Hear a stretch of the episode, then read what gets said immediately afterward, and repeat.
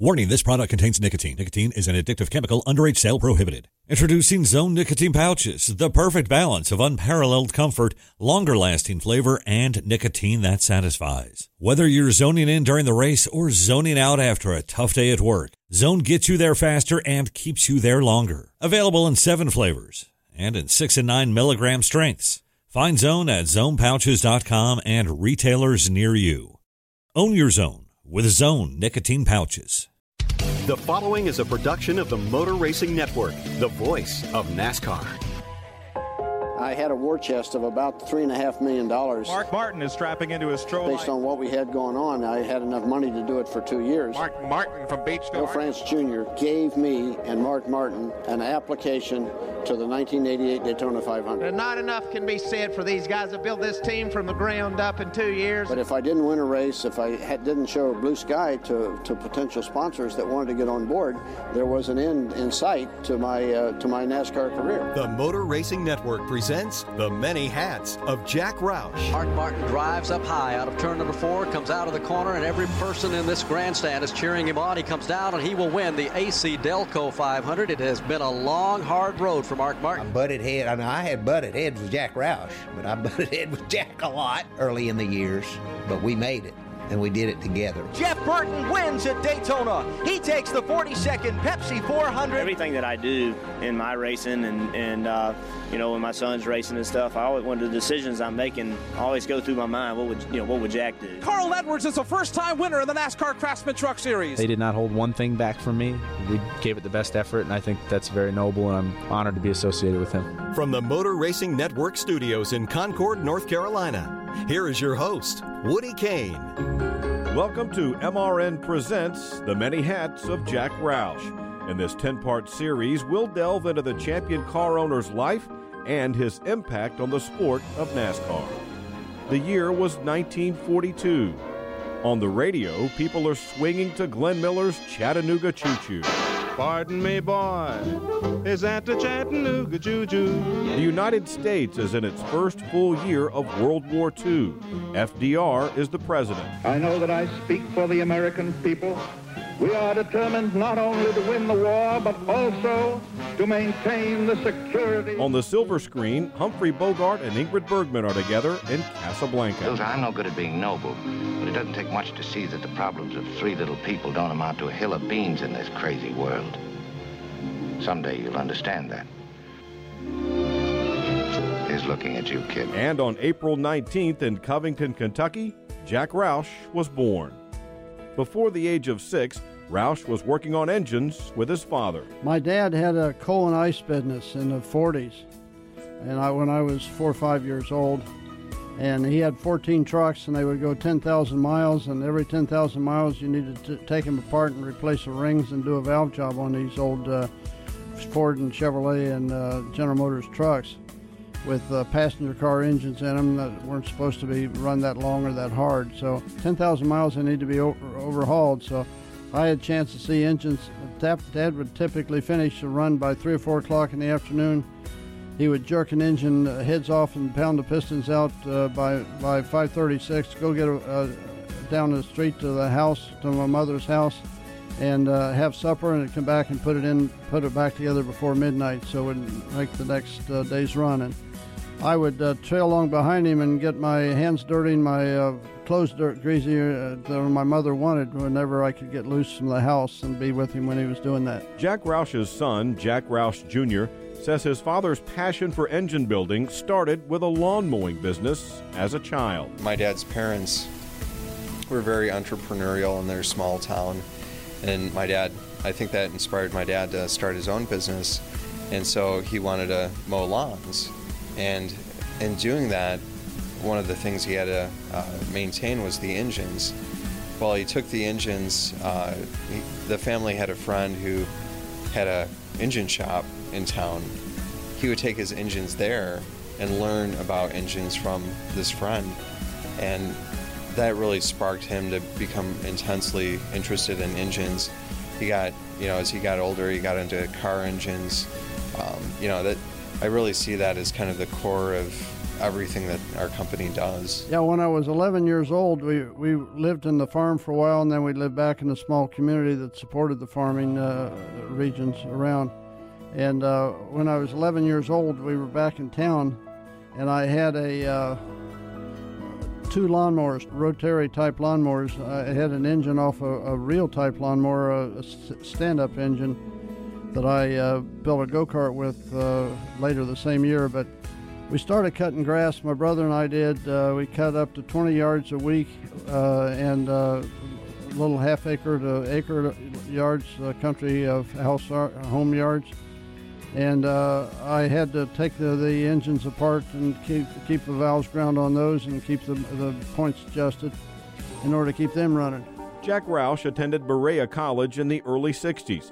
To pay for the education, he worked odd jobs for the college, which led him to buying his first Ford Mustang. I went to school at Berea without paying uh, tuition. I had to pay room and board, and I had to work for the college for a while. But uh, I fixed bicycles. I did uh, did work in uh, in college buildings, uh, bathrooms and things.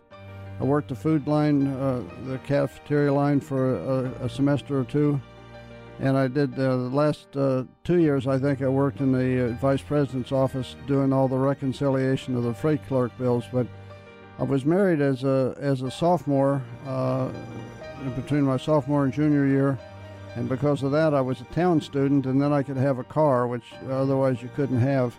And I traded cars my senior year of four or five times for a, a car in a community that probably belonged to a teacher or a staff member of Berea that had a hydraulic lifter problem or had a uh, had a oil oil burning problem, and so I tr- traded him a car that I'd, I'd repaired, and net a profit from it, and uh, and put them back in the car that didn't have a problem, and take their car and fix it and move on. And I graduated from college to a place I had to work my way through without paying tuition, I, uh, I had enough money to buy myself a brand new Mustang. After graduating from Berea College, Jack Roush made a series of decisions that laid the groundwork for a successful career in the automotive industry. I had a, an interview with the uh, Air Force who wanted me to ride in the back seat of an F4 and be an ordnance officer, a navigator, and I decided I'd go to work for Ford instead. That was the other interview I had. So I, I bought a Mustang, went to work for Ford and within 30 days I was working in the Ford assembly plant working on the quality problems that the vendors were having with parts that were shipped in. I worked for Ford for five years, was uh, relegated to being a manufacturing guy. They wouldn't let me move to research. Well, after my three years with Ford, uh, four years with Ford, I took a year off to get a master's degree at Eastern because I was told that's what I had to have to uh, to uh, work in research and development. I wanted to work on the catalytic converters which were coming for emissions. I wanted to work on combustion uh, programs, uh, uh stratified charge and, and uh, Proco, and uh, and of course turbocharging supercharging were on, in the in the wings as well. So I wanted to work on all that stuff, and they wanted me to build cars in the plant, and I, I said I says no to that, and I went to work for Chrysler for a year, but I was conflicted when I went to work for Chrysler because I was racing with drag racing with a group of Ford guys, all Ford guys, ten of us. They had a nuclear physicist, a couple lawyers, a, a, a, a marketing, uh, public relations guy, a whole bevy of engineers, and uh, we uh, we raced for five years as a as a as a recreational activity. But uh, the problem was that when I worked for Chrysler, I was racing with my Ford team against the guys that I was working with by day at, at the Chrysler uh, uh, Engineering Center. And so that, that kept me conflicted, and I, I only did that for one year, and I backed away and said, well, Ford won't let me work research, and I don't like re- working for Chrysler because uh, I'm, I'm racing with the Ford guys. I said, what I need to do is do my own business and do a engineering uh, uh, type business that serves the automobile industry, and I can work on all those things on my own, and that's what I did. In the early 70s, Ford Motor Company pulled out of motorsports altogether. Roush explained why. Well, Ford took a hiatus from racing from the early 70s to the late 70s. They'd won Le Mans, they'd won drag racing, they'd won Indianapolis, they'd, they'd won every place that they'd been in motorsports. And there was all this uh, press, uh, governmental press coming for fuel economy and for emissions reductions and all those things. And, uh, and the Ford family said they needed to concentrate on things that were, that were relevant to their, to their core business and motorsports wasn't core for them. So they backed away from racing in the early 80s. I'm sorry, the early 70s. By the late 70s, they figured out that anybody that wanted a town car or a, a, a truck or a bus, uh, a van was gonna was gonna go to a Ford dealer to look at what they had. But if they were performance minded and uh, like most red-blooded young people were, they wouldn't uh, they wouldn't go see what Ford had because Ford didn't have anything to offer that would excite them. Ford returned to motorsports in 1979 with a pace car for the Indianapolis 500. So they decided that they were going to come back and, and participate in motorsports. They had a new uh, Mustang called the Fox Platform Mustang that was introduced in '79. So they decided that they were going to go to the Indianapolis 500 as a pace car uh, with a pace car first. They contacted me, and I was the vendor for the pace car and for the engine, responsible for the performance and all that. And then they they put a, a group together called uh, SVO, Special Vehicle Operations, that they wanted to do a, a, a turbocharged uh, four-cylinder Mustang, and they wanted to do a parts catalog to sell muscle parts like they had in the 70s and the 60s in the in the uh, in the 60s and the 50s. And uh, anyway, uh, I helped put the catalog together. I built the pace car. In the early 80s, Roush started a road racing team in the Trans Am series and in the IMSA Camel GT series. I started my own road race team in 84 and started winning uh, most of the races we went to. The first 10 years we raced in in, uh, in road racing, we won over 50% of the races.